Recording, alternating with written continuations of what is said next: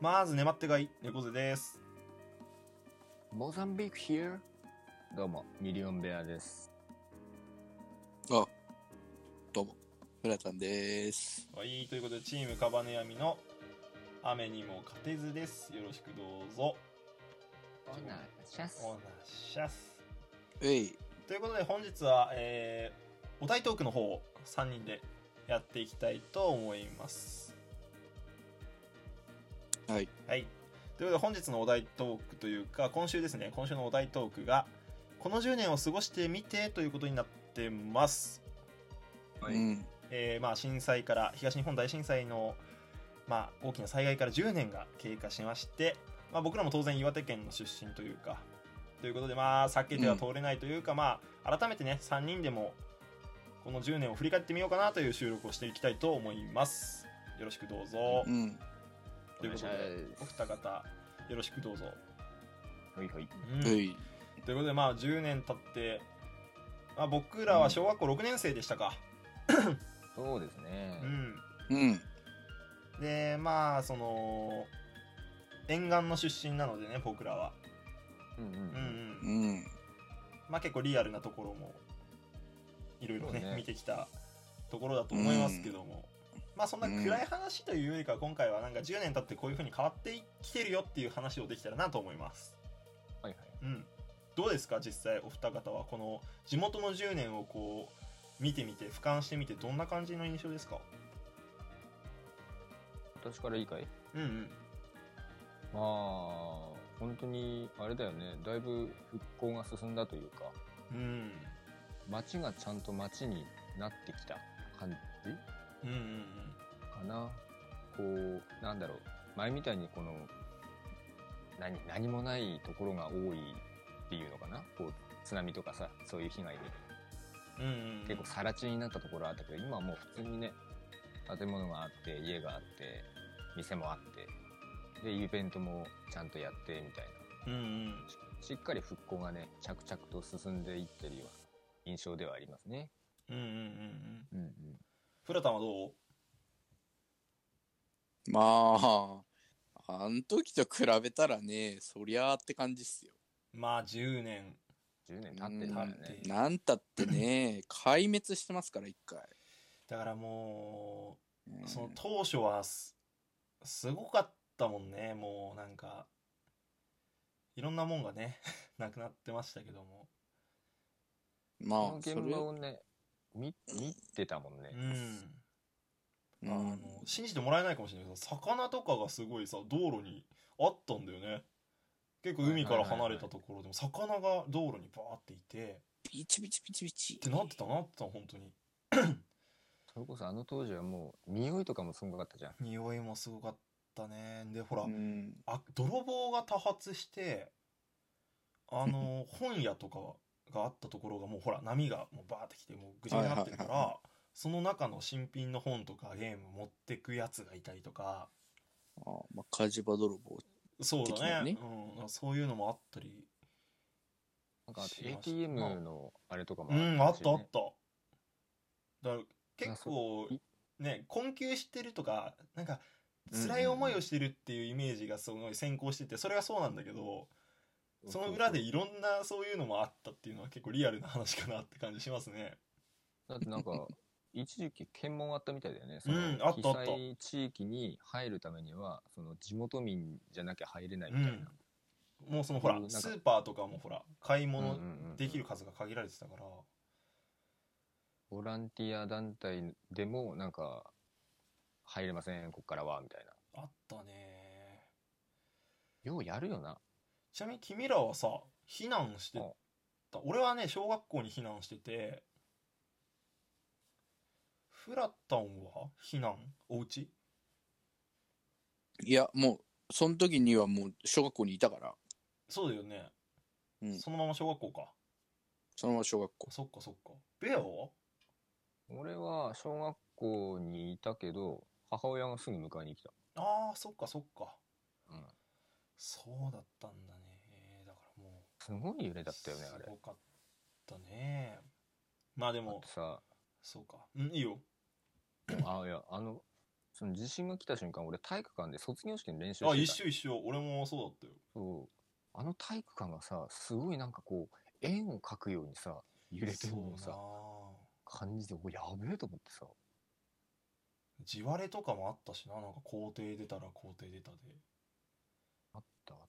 でししかもねその30分後ぐらいにはもうね波がうん。来てたわけでしょ、夜な夜なサイレンが止まんなかったもんね。 なんかね、すごい。今あでのも覚えて日るしけどかもさ雪降ってたじゃん 雪あ降のって当時たね。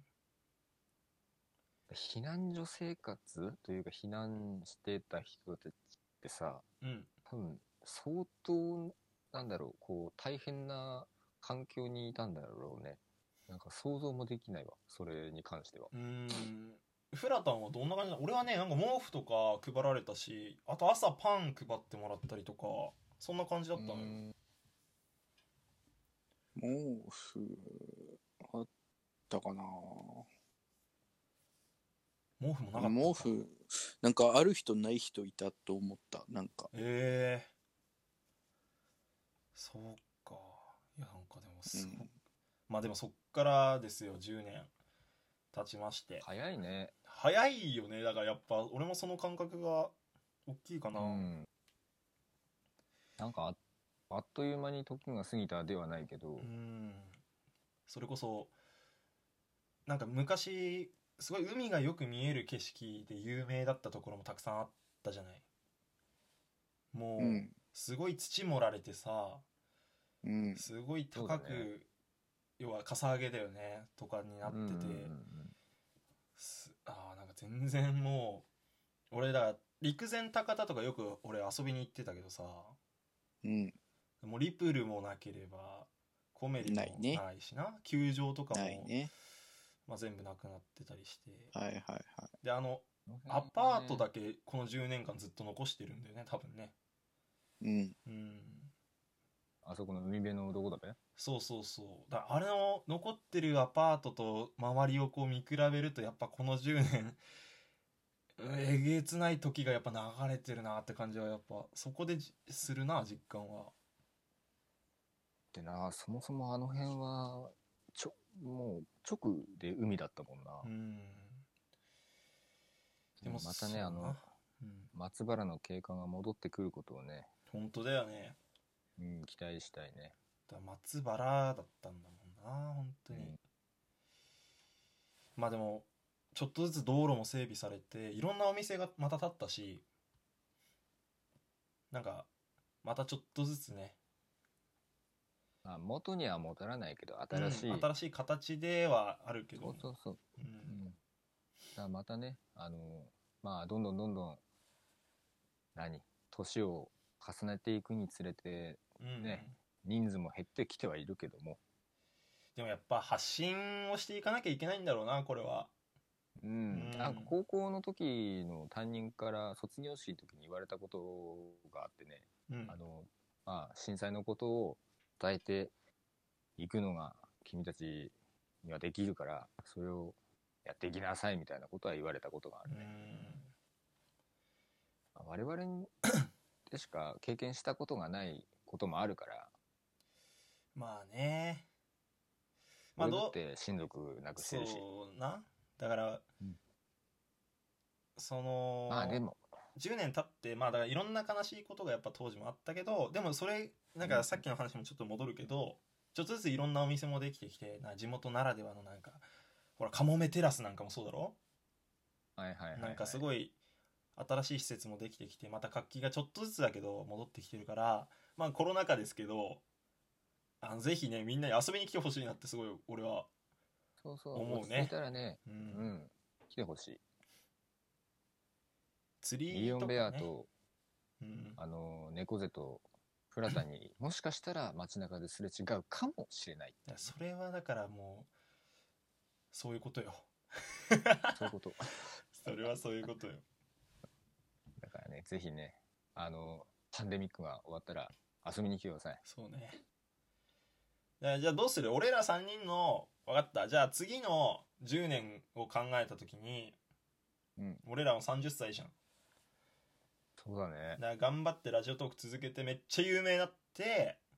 うんうんうん。イベントしよう地元で岩手でイベントしよ岩手うでイベントしよあれだ。タンリアでやろう やろう。四千頭身と同じとこうでやろ四千頭身と同じとこでや ろうそんな感じですかねう。こんな感じですかね。エラタン大丈夫んうーん、ゲーセンできねえかなーって。ということ絶対にできなでいまあまあまあまた次の10年またさらに次の10年って感じでねこうどんどんどんどん新しい街になってはしまいなっちゃうけどもまあなんかまたいいんねじゃない別に。活気が戻ってくるような素敵な街にどんどん戻ってそこは戻っていけばなと思う活気がねはい、それが一番だと思うん、まあということでまあリアルな 話にもちょっと多かったかもしれませんが我々が思うこの10年を過ごしてみてということでしたほいはい ということでお相手は猫背とう。ミリオンベアと。他の人がパニックだと自分は割と落ち着けるよね。フラタンでした。わかるー。ほんじゃまずねーまずねー。バイバイ。